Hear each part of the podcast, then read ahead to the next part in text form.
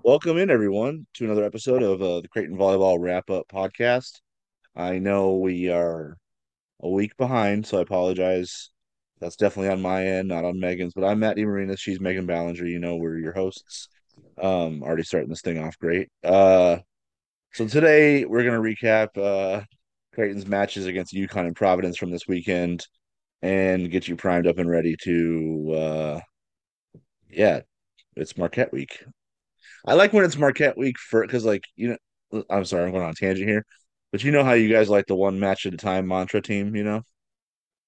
So I hate when it's Marquette week, but you play DePaul first because then you can't Yeah, like that is true. Yeah. because you can't dare bring up Marquette with Kirsten if DePaul's No. first because then you're gonna be like, well we got we have a really good DePaul team coming up first, so we got to deal with them, you know. Yeah. Um, so yeah, you have to wait like five days, six days to ask about Marquette. So I'm Yeah. glad Marquette's first. Um, that's the way the schedule laid out this time. So yeah, Marquette's on Friday, uh, Friday night, six thirty at DJ Sokol Arena, and then they'll play DePaul uh, for the Pink Out game on Sunday. So we'll get that previewed up for you guys as we re- as we go along here tonight. Um, but uh, first, we want to start with looking back because uh, it's a wrap up show. So this last weekend, Creighton played at UConn and at Providence, so they were out on the East Coast. Um, the Marquette, uh, the, the sorry, Marquette, the UConn match is interesting, right? Because it's like it was a rare chance for Creighton to get some payback. That doesn't happen very often because usually, you know, if one team beats you, you usually play them again later in the season, and, and you know the Jays don't get swept in Big East play. Um, but there was no re- rematch with UConn just because of the unbalanced schedule. So Creighton had to wait a whole year to get uh, back out there to, you know, exact revenge. Um, and it went very interestingly. I don't know, did it go how you thought it was going to go? Because I think, first of all, UConn was 0 4 in Big East play, and you and I both know they're better than that. So they were probably going to come out like with the A game ready to fire because it's Creighton one and two, they're pretty desperate. So, what were you expecting going into that one, just from those two angles alone? Yeah, I expected a really competitive match and I know Kirsten even talked about it. She's like, I, I can't figure out, you know, why they're 0 4, you know. It's like I Right. watch them on film and they're really talented and I think you saw that.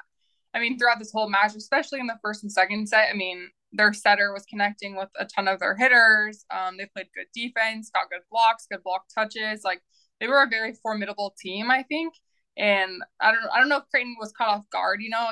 Obviously Kirsten like prepares you for that and talks to the team about, you know, this team's really good, but um yeah, just an interesting matchup and it really went down to the wire. Um, you know, and then of course Creighton had to come back and do the reverse sweep, which is really hard to do on the road. Oh, 100%. Yeah, I, I don't, it is interesting, an interesting question to ask why sets one and two went the way they did. I, I, I just find myself, I've watched it twice now, so I find myself thinking it was more just about the way UConn was playing than Creighton not taking them seriously. Because I just think Creighton, I think Creighton was ready for that one. I think they were ready to go because they knew one, UConn beat them last year. Um, and two, they knew that physically UConn is better than their record shows. So I think when you're when you put the when you pair those two together, I don't think Creighton showed up uh thinking they were just going to roll over some team that's in the bottom of the standings. So I think UConn, I actually ended up giving a lot of credit to UConn when I was watching those first two sets play out because I think they just I think they just did everything better than Creighton did. I thought they passed better, they served better. I thought their connection from setter to hitter was better, and I thought their setter mixed things up more because they were in system a whole lot. So they had so many options that I think it made it really tough for Creighton to get kind of a grip on the match, you know, know what know what's coming at them.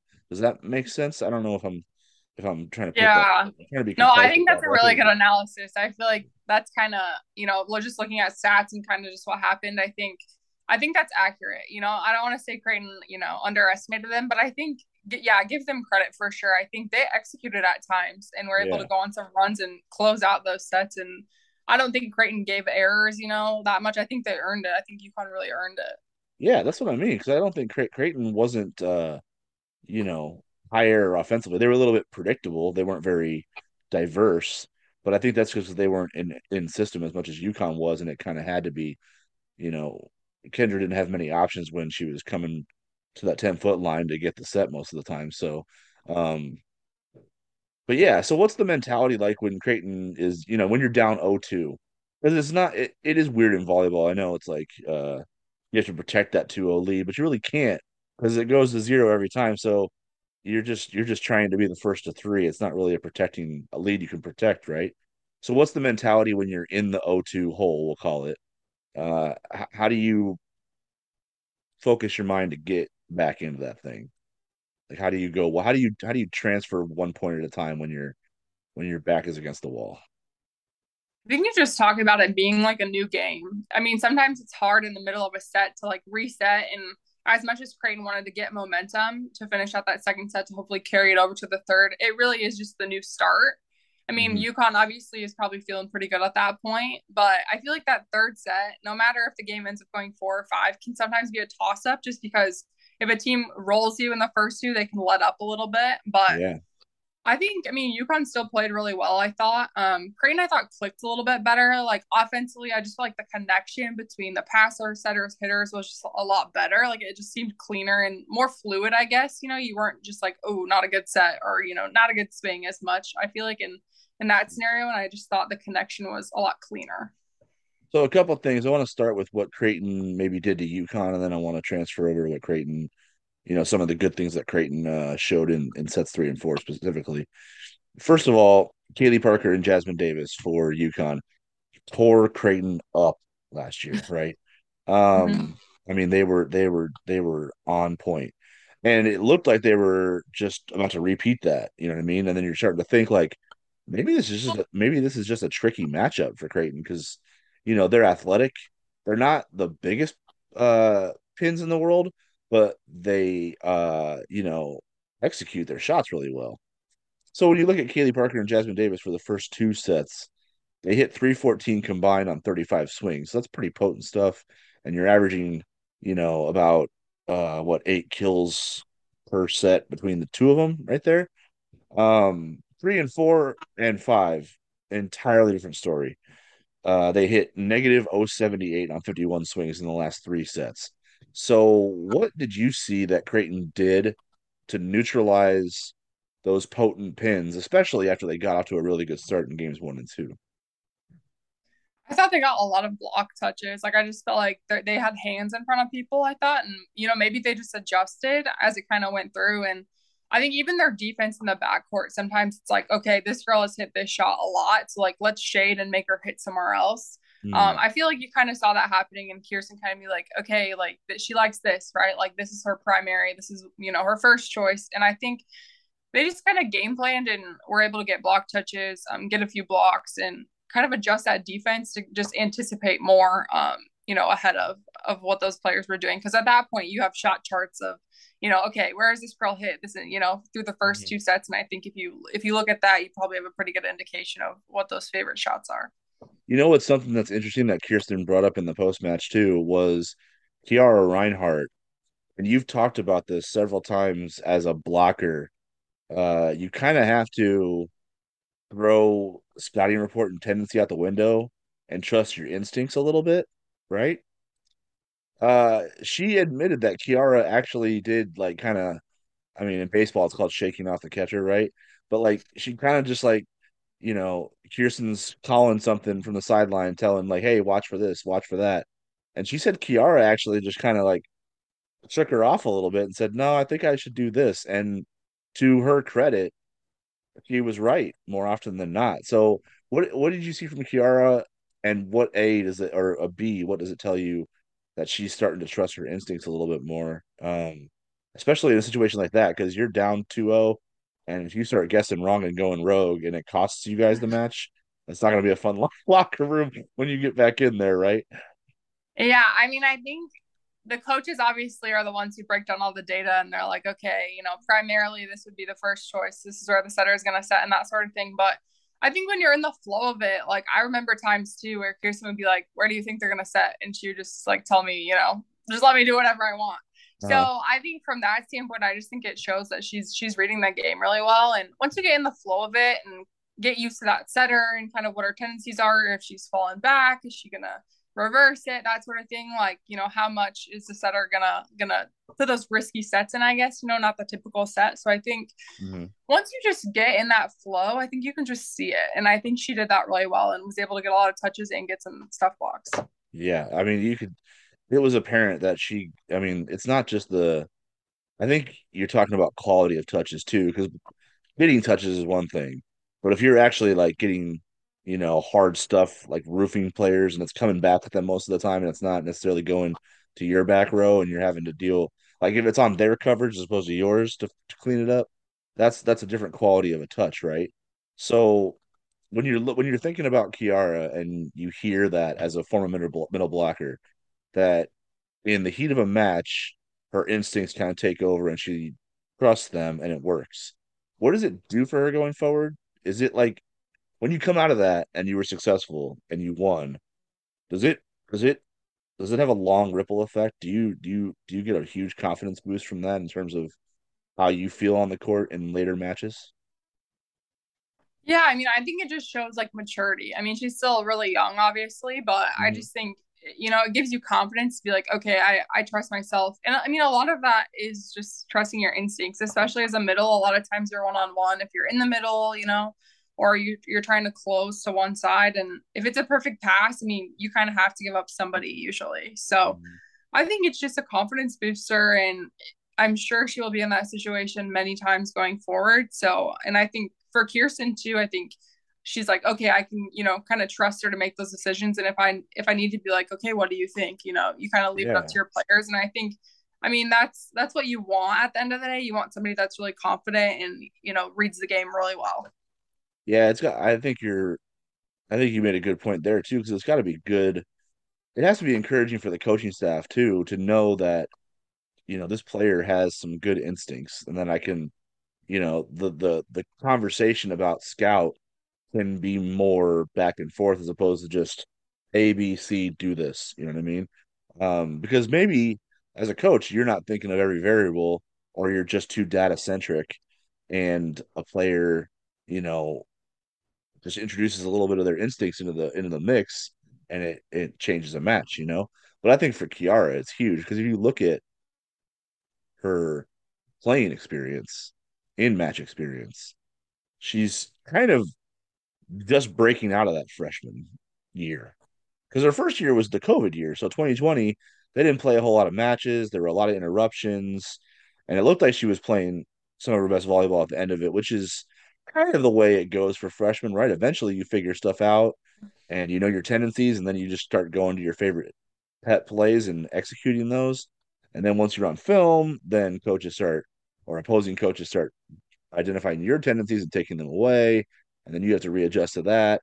And you don't really become like the best version of yourself until what that mid sophomore junior year where you take off and there's you have an answer to every question you that is posed to you, right? So I think it's huge for her this jump right here.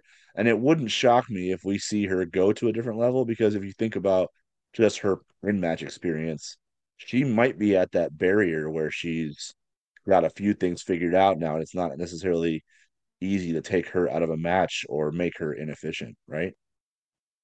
Yeah, I think we've seen that offensively too. I think Kendra just continues to trust her more and she she'll get good swings in there. I think earlier in this season, a lot of their connection wasn't quite there. You know, maybe it's a ball she had to like tip over or throw over because it was low or kind of out of reach and that sort of thing. So I just feel like her play altogether has just taken a step forward. And, you know, from blocking to offense, I think she continues to get better and better, which is really exciting.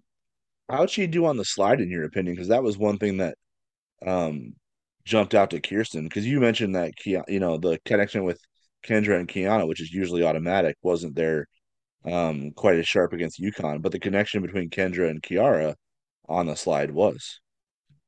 Yeah, I thought she did a really nice job um, running it, and I think she's somebody too obviously she's very tall, so she can swing really high, and I think that's something Kiana does really well, swings really high. Um, so I think she can continue to get better at that. I think, you know, Kiara, the nice thing about her is she kind of reminds me of me in that she'll hit, you know, off of two feet or she'll hit in front of the setter and she kind of has every you know shot in the book as far as like where she can hit from so it's really nice and they can kind of move her around if they need to or run something different or you know she can pull a blocker and um, create openings for other people as well I'm glad you're finally on board with that. She reminds me of you too. Um, uh, Norah Sis, uh, I think we could make the argument, although it's not maybe the most high stakes match she's ever played in, certainly, it might that might have been her best. Uh, you know, 27 kills on and 11 digs, so she had the double double, and she hit 357 on 56 swings. So that's, you know, high volume. Obviously, I think because the offense was so predictable and they were out of system so much because they had so many passing breakdowns, especially early. I think uh, Kendra and Norah kind of settled into the Kendra and Norah show in terms of where they were going to go with sets, and that kind of gives you a little bit of pause, right? Because you're like, all right, the offense is a little bit predictable right here. UConn is going to know that, right? At some point, they're going to figure out she's going to two. You know, let's release forehands to her and make sure, you know, that's that's like make sure we, we're making that as difficult as possible. But you kept putting the ball down. You know what I mean? So she wasn't just swinging away, like you your your phrase is shoddy, right? She was mixing shots really, really well, and she just never wavered. Like she, I think she hit 320 through the first two sets on 25 swings, and then three and four when they blew them out, she hit 458. So she really settled into that thing, and it looked like she was doing a good job mixing shots, right? She wasn't just going up there and you know and trying to bomb the ball, was she?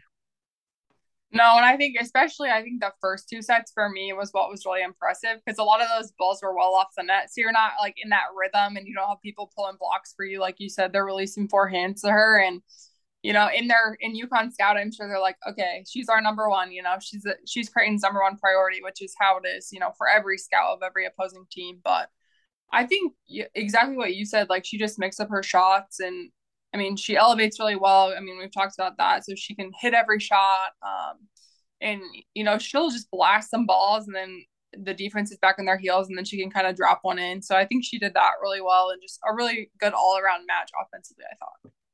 She was crazy impressive because you, I mean, you're, you're, you're watching it, you're going, a little bit predictable. You know, you keep going to Norah. You, you start seeing yeah. like the you start seeing the attacks pile up, and you start seeing everyone else's kind of stay level.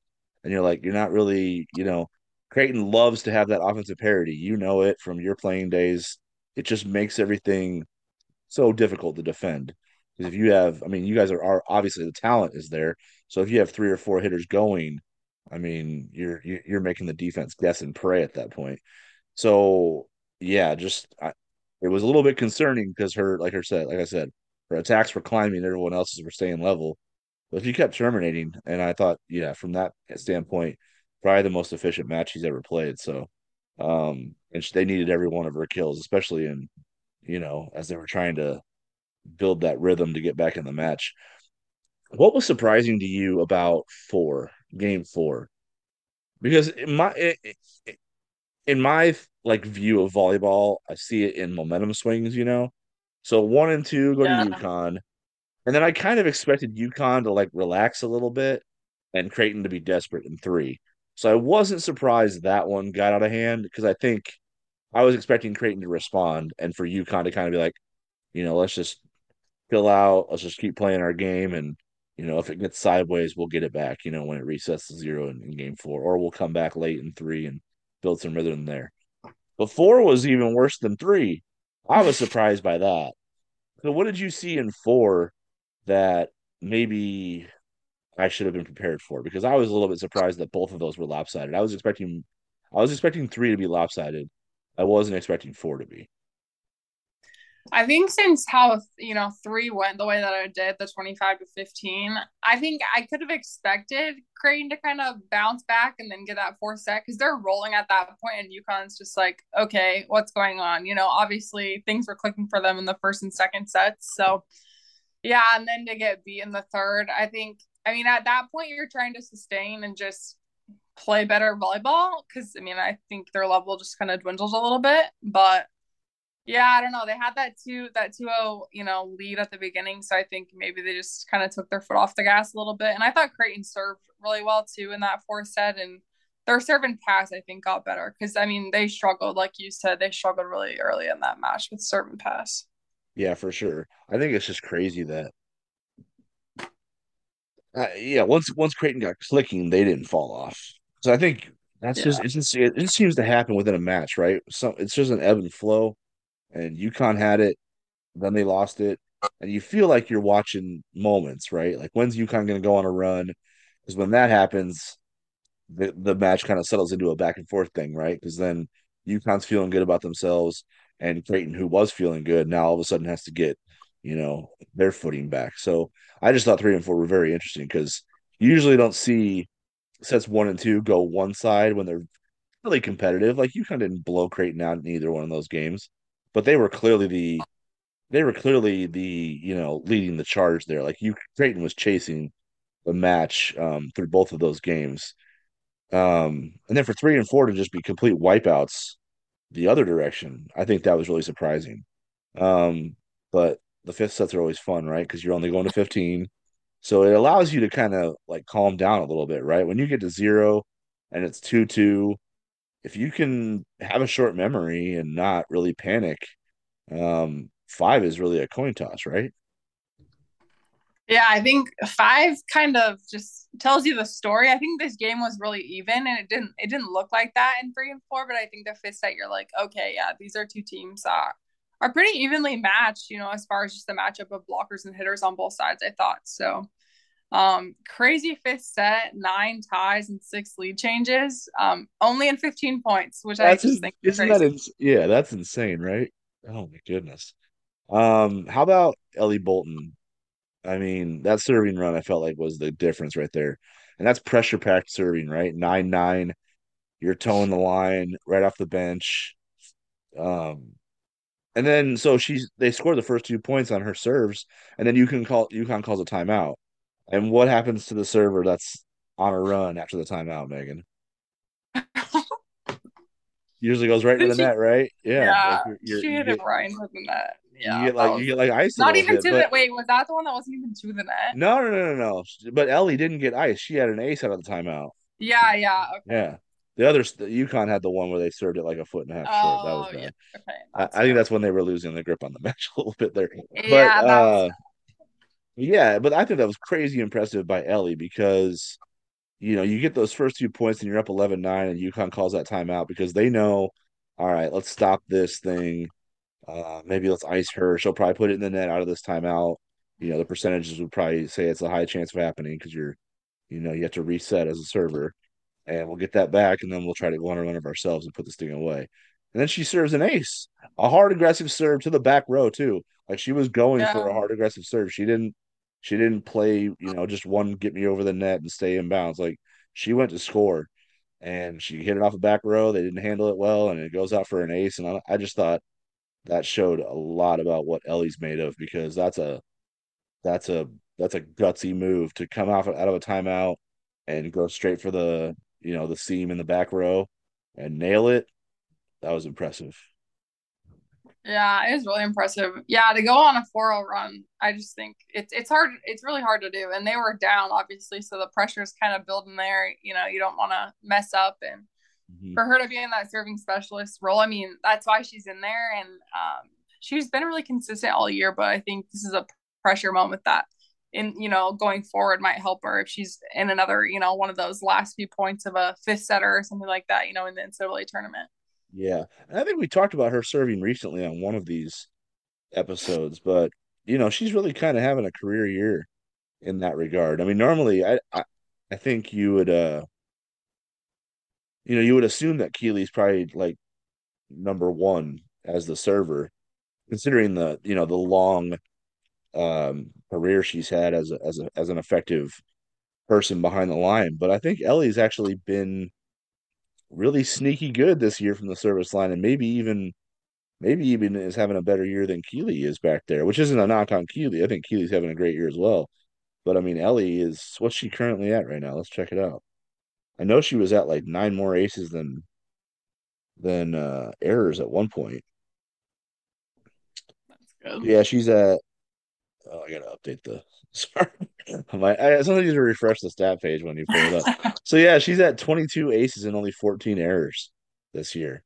So she doesn't have. So Keeley's leading the team in aces. Um, she has seven more at 29, but you know, 14 errors. That's of Creighton's six main people. She's you know Keeley has 23. Sandra has 24. Uh, Witten has 10.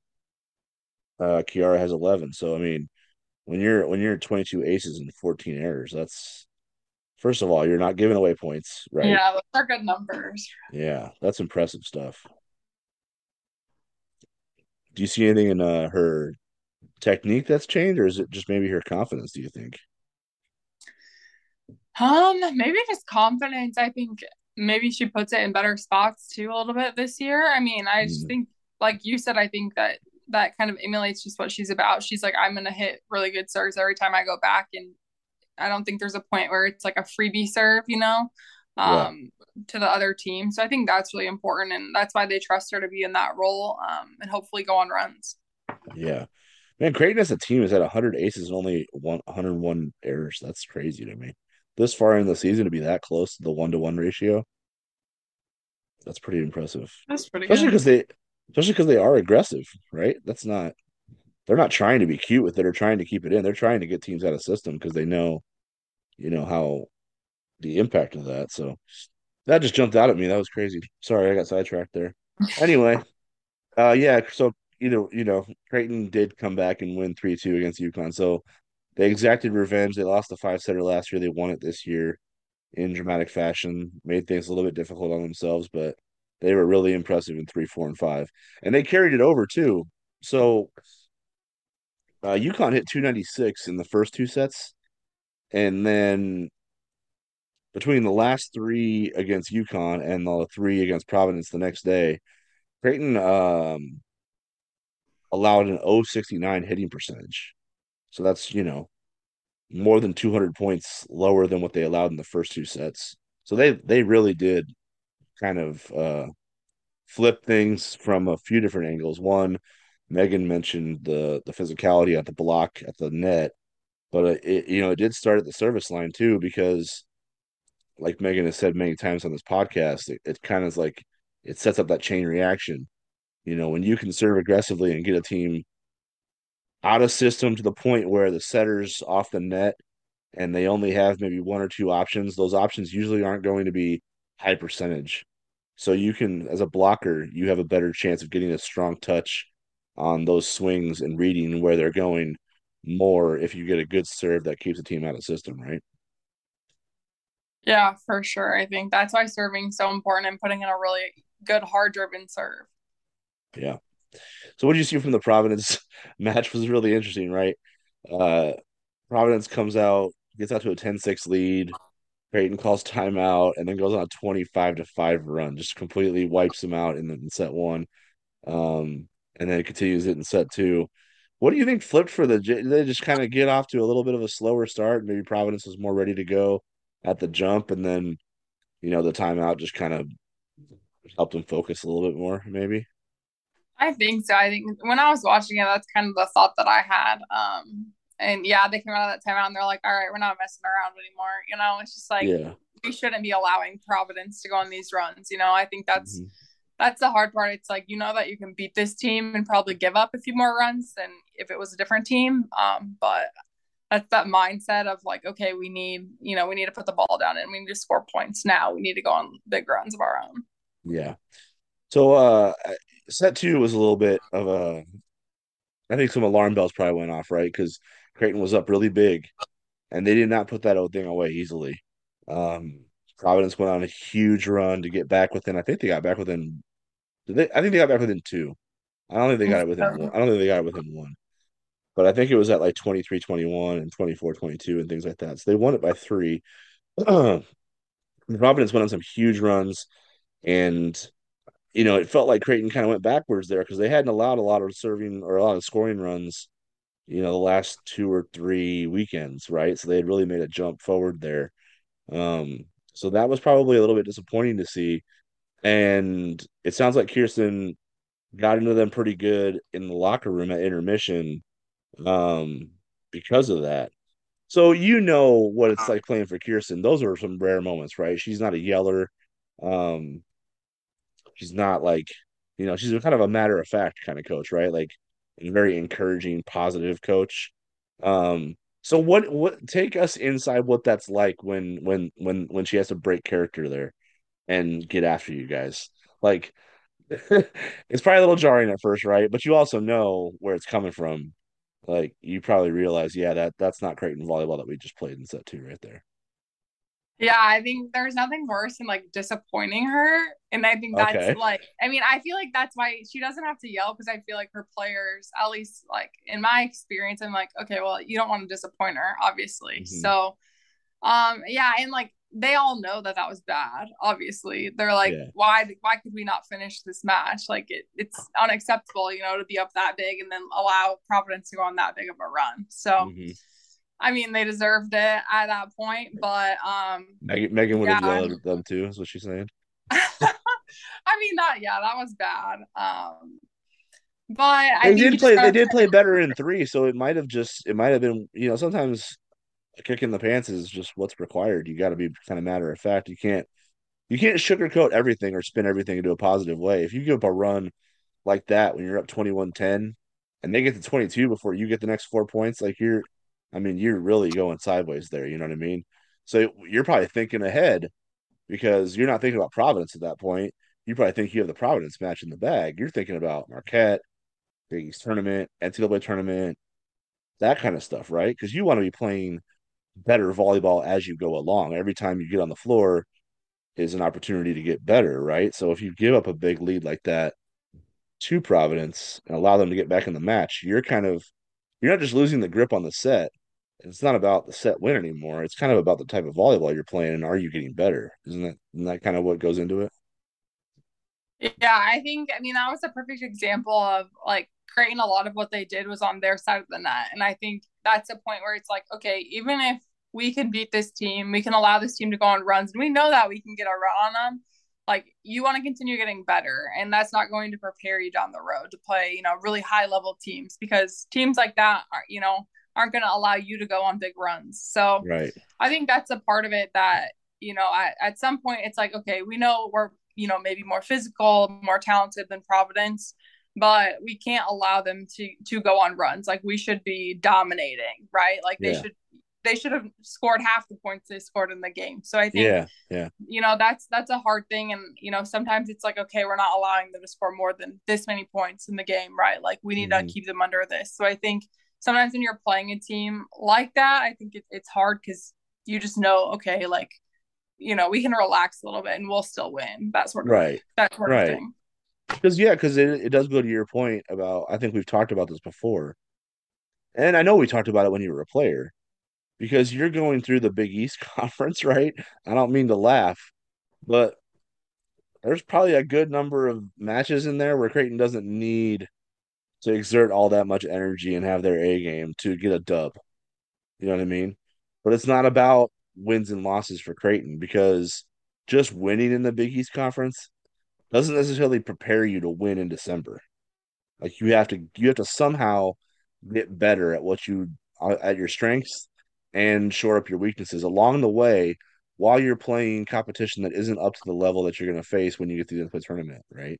So that's the challenge that Creighton faces every year for a variety of reasons, right? Like we can talk about that at a later date, but their commitment to volleyball is with a national championship in mind. They're trying to elevate themselves to a Final Four national championship caliber program. Not everyone in the Big East is doing that. So you're going to run into situations where you you just feel like I don't know, you're kind of bored. Like you just roll out there and you watch warm-ups for, you know, you all watch each other warm up. You take turns, just one court, and you see things and you're just like you're like, okay, well, that's not going to be hard to handle. That's not going to be hard to. And then by the time you get to the, end of the match, you're just in a mindset where you're just not trying to you know, you're just kind of going with the flow, you know. But for that's what the focus has to be for Creighton, right? Because the challenge isn't necessarily what's in front of you. The challenge is what's down the road. And that's why you say all the time, you know, sometimes you go into these matches where you know that you're the stronger side. So you have to focus everything on how you're playing and not how the opponent is, right?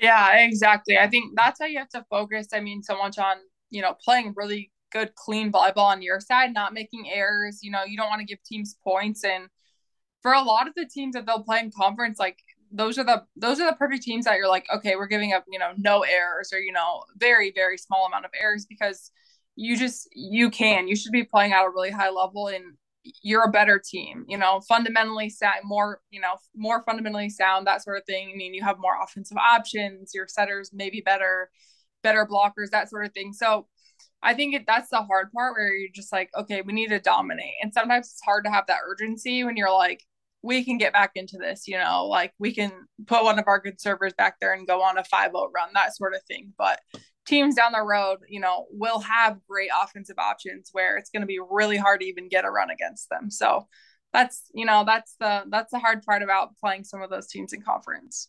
Yeah. Also, it's really unrealistic for you guys to have your A game every night in, night out, every point, every point. So the drop off is inevitable, but as long as you identify it and correct it, that's kind of like the sign of a team that's progressing.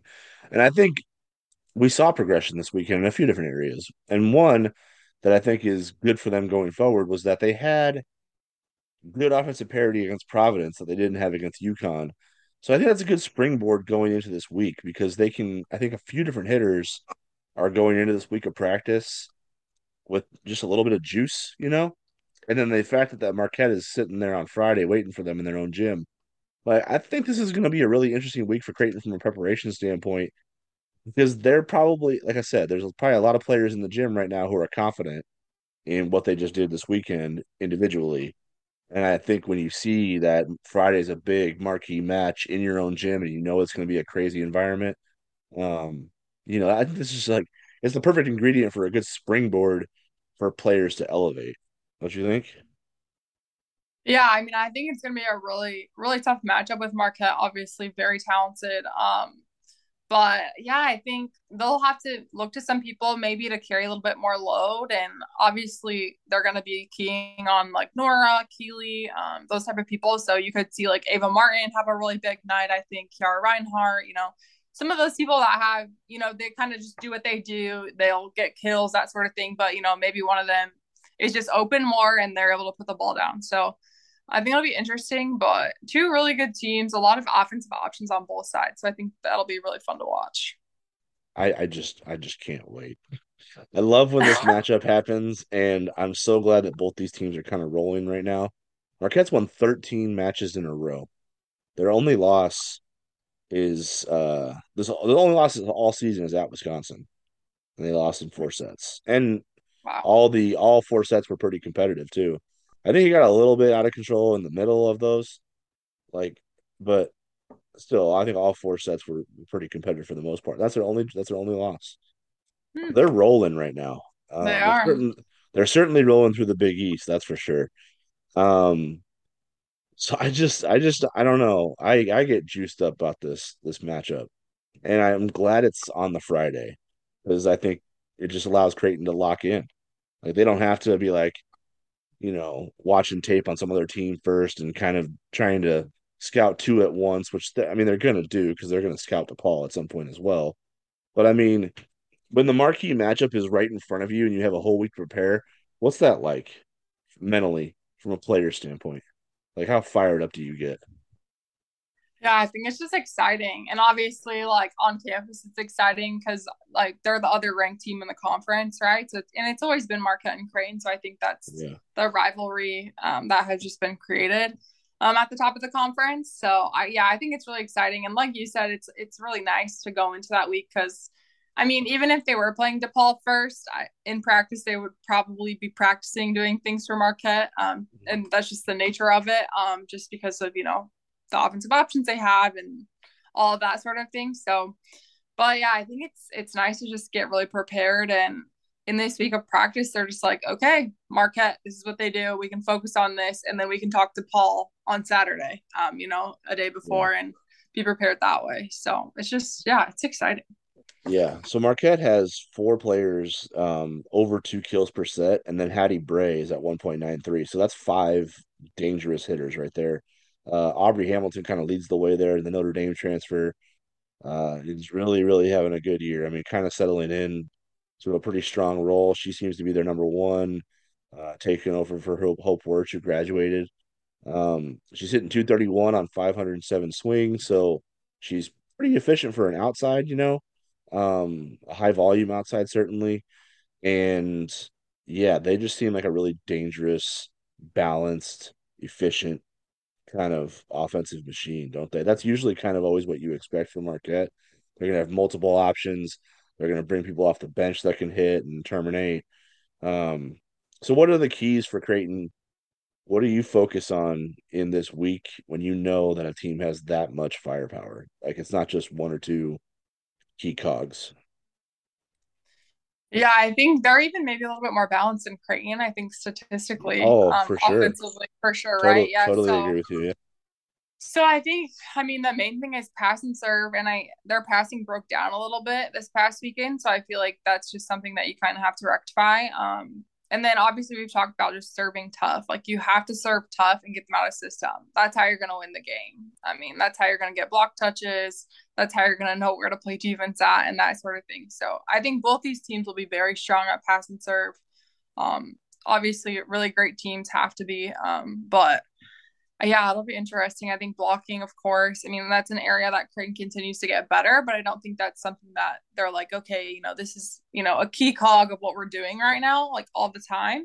Um, so I think for them to block really well will be important as well. I'm not surprised you said that, but I think you're. I'm just. I'm just kidding. I'm giving you a hard time. They will have to block well because they. Uh, we've talked about it. They have not blocked up to that normal level, and I think this is kind of where the match. I think this is this is the match where you're gonna find out. You know how much that is really gonna matter because will Creighton need to bring their A game from a blocking standpoint? Will they have to be at their best to stop this offense? And it's hard to imagine that the answer is no, right? Like you just think like you're gonna have to be able to put you're gonna have to be able to put doubt in some of these hitters' heads when they're going up to swing. You know, are they about to get this thing blasted back into their face? Because if you don't, then those uh, you're gonna have multiple options that are gonna settle into a pretty good rhythm and not really have a care in the world when they're swinging at you, right? Like you have to have that physical presence at the net established at some point, probably early in the match, in order to kind of put doubt when they're going up and they're swinging you're not looking at hands, right? You're trying to get your footwork right and your time time your jump and everything. But if you have to worry about what's in front of you at the same time, I mean that's kind of the key to success, don't you think? Yeah, I think to make a hitter think about it, I think it's you know the best thing you can do there if they're trying to like think about you know what shot am i going to do and that sort of thing and you know mentally they're like in their head about it i think you've done your job as a blocker if if they're at that point um, so yeah, I think just I mean, as great as getting touches is, getting stuff blocks, like you said, is intimidating to a hitter and will make them think about, you know, where to hit it and maybe, you know, their favorite shot, they're like, it's not there anymore, that sort of thing. And they'll have to Yeah. try to adjust. Um, so yeah, I just think, and from a momentum standpoint, I think this game, I mean, I'm sure it'll be a great crowd on Friday and that sort of thing, but those types of plays at home are such momentum swingers that you just it's what you want you know it just kind of juices up the crowd it juices up your team the bench the coaches and so it's just really great um from that standpoint as well Yeah. Megan's getting hyped thinking about blocking somebody right now. She might suit up on Friday. Um, but isn't that where Creighton usually has like the advantage though in this matchup? Because they've it is a rivalry, but Creighton has had, you know, I mean, it's it's been there's been levels to it still. Like Marquette and Creighton are the top two teams in this league, but it's a clear one and a gap. So hasn't it kind of the serve and pass part of it and the you know just the defensive part of it been where Creighton has has separated themselves from Marquette? Like Marquette has a lot of offensive talent, a lot of offensive firepower, and they usually have a pretty good libero, right? But Creighton usually blocks better than they do. They usually um, big transition really well, better than Marquette does. Um, it's hard to imagine that going into this match, if it's just offense versus offense, that it's not going to be a little bit more advantageous towards Marquette, right? Because of their balance and their parity. Um, versus if Creighton doesn't elevate and bring their A game from a blocking standpoint and, you know, funneling to those back row players, if that if that's off, it feels like Marquette has a really uh a really good chance to to get the win in Omaha this year, right? Yeah, I think from an offensive standpoint, exactly like that parity.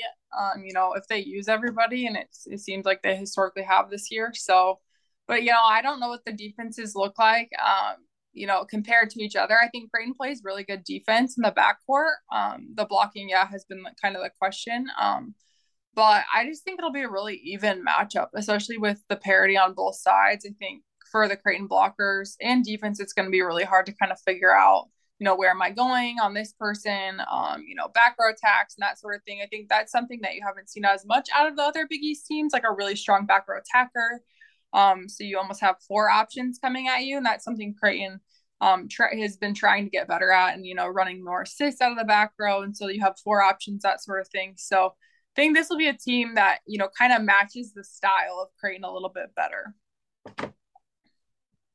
Is there would um do you think there would be a mental block at any point for Marquette? There's a lot of new faces on this team. They might not know exactly what they're getting themselves into beyond just it's another good team on the schedule. But I think in the past, Marquette has gotten a little bit mental in this matchup because they know Creighton's had their number for a long time now. How much of a factor does that play in this matchup when, especially with a team that like Marquette that has a lot of kind of new pieces that they've incorporated into you know into prominent roles. Does it matter at all or do you think it's a total reset and then both teams will be ready to go? You know i don't know. I kind of have the same like thought as well. Um just you know from playing there i feel like we just always beat them. Even you know it's super hyped up. They're a really great team whatever but like i just feel like for whatever reason like matches could have gone both ways but we've come out on top a lot um, so maybe part of it is that, but like you said, I think there's a lot of new new people, but yeah, I don't I don't know what it is. I think sometimes those things kind of stack up and you're you can't really put your finger on like, you know, why haven't they been able to get over the hump when they've had that talent and, you know, that sort of thing. Um, but mentally I think they'll be prepared. I think I mean playing in Omaha, I would assume it's kind of intimidating for teams coming in. Um just because I feel like it's a great arena for volleyball and, you know, it'll be busy, I think, on Friday. So from that standpoint, maybe it'll take them a little bit to settle in. Yeah, it'll be interesting to see. I'm just I, I'm always curious about the mental side of it because I just I can't imagine that from it's just human nature when you're matched up against you know an opposing force, right? That you have trouble beating or trouble overcoming, that you don't go into that thinking, you know, like here we go again pretty early. I think like if you you know if Creighton gets off to like a seven two run in set one, um, like does Marquette still start their coaching staff and everybody start thinking like Jesus man, seen this movie so many times. Like how do we how do we get ourselves settled in here? This is just the same old stuff, you know. I mean, I think a lot of the Big East has that. You know, not everybody goes into the match. Like you can see teams look shook when Creighton starts to put it together and there's they just know there's nothing that yeah. you um, can do about it, right? Marquette has something physically and from a talent level standpoint that can do something about it. Yet you see them, you know, just come up short time and time again. I can't help but think that human nature kicks in, and they they think it, they feel it too. You know, when Creighton starts rolling, I mean, that's just you kind of just have to be like, all right, well, Creighton's on tonight. That's that's gonna be tough, you know. Yeah, you know, I agree. I, and I think we like I had that with some teams. I feel like for us when I was younger, it was like USC. We would play them in the preseason tournament, and for whatever yep. reason, we could never beat them. And not that obviously you go into it and you're like, you know, this isn't going to go our way, but it's just like there's a pattern here, and I think yeah. sometimes that can be frustrating. Um, when you're like, okay, we've done this, you know, now several times and it just has not gone our way. So for sure, I think there could be something, you know, in the in the back of your head um, when you're playing somebody that you just haven't really historically been able to beat that often. For sure, it's going to be interesting. Um, yeah, and then they wrap up the weekend with DePaul. I'm going to be totally honest; I have not watched uh, much of DePaul this year, so I don't have a good grasp on them. And that's yeah. why I'm glad the Marquette matches first because I don't really want to talk about. I don't want to talk about DePaul. It's Marquette week, man. That's that's all I'm focused on. I'm glad it's on a Friday. I'm glad it's Friday night. Um, because like you know, as a player, like DJ Sokol Arena gets, um, you know, for being a smaller, like less than three thousand seat arena when you're when you pack it out, even it's a pretty special environment when it's when it's packed out and rocking, isn't it? Yeah, when it's loud in there, it's a lot of fun. So I think it'll be loud probably on Friday. And I, for whatever reason, I always feel like there's a little bit better of a crowd on Fridays as opposed Oh, to Sunday as well. So yeah, for sure. I think it'll be it'll be loud. I think the crowd will be really into it. Um, this is kind of the magic feel like in conference play that you kind of circle and you're like, yep, we're going to that one. So hmm um, it'll be fun. Yeah, I do think there's gonna be a good fan turnout, and uh, I I kind of have a sneaky suspicion that both teams are gonna bring it. And I think this year it's just a little bit more. I think they're. I think like you said earlier, I think they're just a little bit um similar in how they go about things. So I think we're gonna see a good match. I wouldn't be surprised if it, you know, if every uh if every set the toss up and it goes the distance. I wouldn't be. I so I think Marquette matches up pretty well. I think what they, the roster they put together this year, I think was um I think there was some intent behind it in terms of trying to beat Creighton. Does that make sense? Like you know, I know that's you, you take a gamble when you do that because there's other matchups in the league that you might open yourself up to. But I think they just I think they just put it I think that they're just trying to get as many options on the floor as possible offensively. They have a setter who played at a really high level at Iowa Western and you know runs a really good tempo with that offense. And I think, you know, I just think it's gonna be a really evenly matched volleyball match. You know what I mean? I don't know how to say it Yeah, I think yeah, that's that's in my thought too. Like looking forward, I just feel like it'll be a very good match of two evenly matched teams. Um, Yeah. So I'm just excited to kind of see how it plays out. And like you said, I I could see some drama there into extra points and that sort of thing, um, just because of the nature of of how it is. And I think that offensive parity for both teams will be really interesting to see. Yeah. Um, you know, if one team starts, you know, riding like one player more than another. Um, but hopefully they both, you know, keep that parity, and I think that'll make for a really fun match. I think people should watch the serving mainly, right? Like watch the watch watch how those back rows are handling those serves because that might be your first tell in terms of like who's ready to rock and who's maybe not ready to go, right? yeah, I think that. I mean, the side out percentage is going to be really important as far as you know, letting teams go on runs, and that's Mhm. something that Creighton. I mean, they like let Providence go on a really big run and that sort of thing. Um, Yep.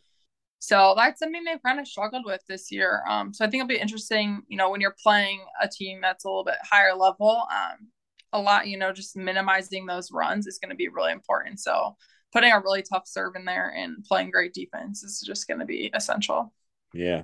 And the only team to beat Creighton at Sokol this year so far is Kentucky, and Marquette beat Kentucky at Kentucky this year. So I just get I'm just getting juiced up thinking about that because like you're like, ooh man, maybe Marquette's like just got a little bit of a different mix this year.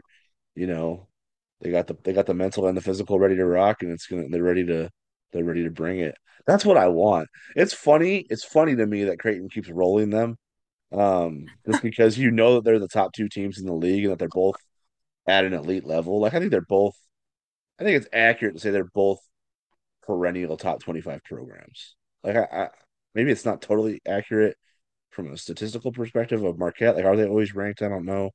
I have to look back at that, but I feel like that's that's their top. If you just name 25 programs that you feel like are going to be good year in year out, I think Creighton and Marquette are both in that conversation. So yeah, I'm just I'm fascinated by what what's going to happen on Friday because um yeah, I just think Marquette's got something different going on this year.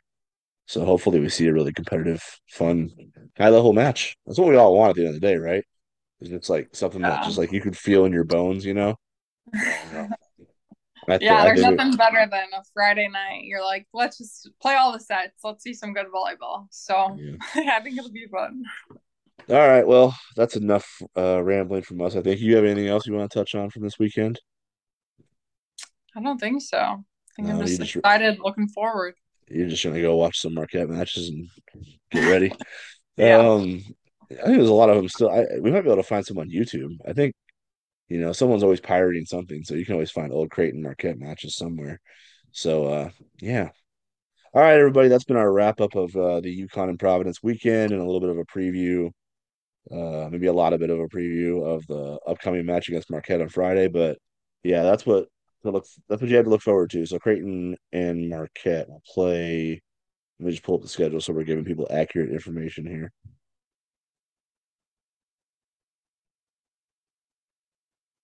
Do do do do. Sorry. Friday is at six thirty? I feel like you said Yes. Yep. Okay. So Friday, October 14th at 6:30 p.m. Creighton versus Marquette at DJ Sokol Arena. Both teams will be ranked in the top 25. I'm pretty sure both will have top 20 RPIs as well. Uh, going into this weekend, Marquette was 18 and Creighton was 20. So I, I I'm pretty sure both will still be in the top 20 in the RPI when they go. So it's a big resume booster game for both teams. It's resume booster on the line if you want to host.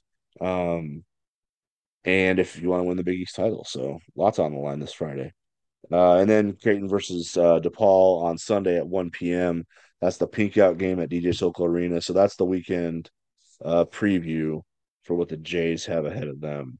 Um, so yeah, for Megan Ballenger, the brains of the operation. I'm Matt DeMarinis, the loudmouth. Uh, thank you all for tuning in, and we will talk to you next weekend after the Jays play Creighton and DePaul. Have a good week, everyone.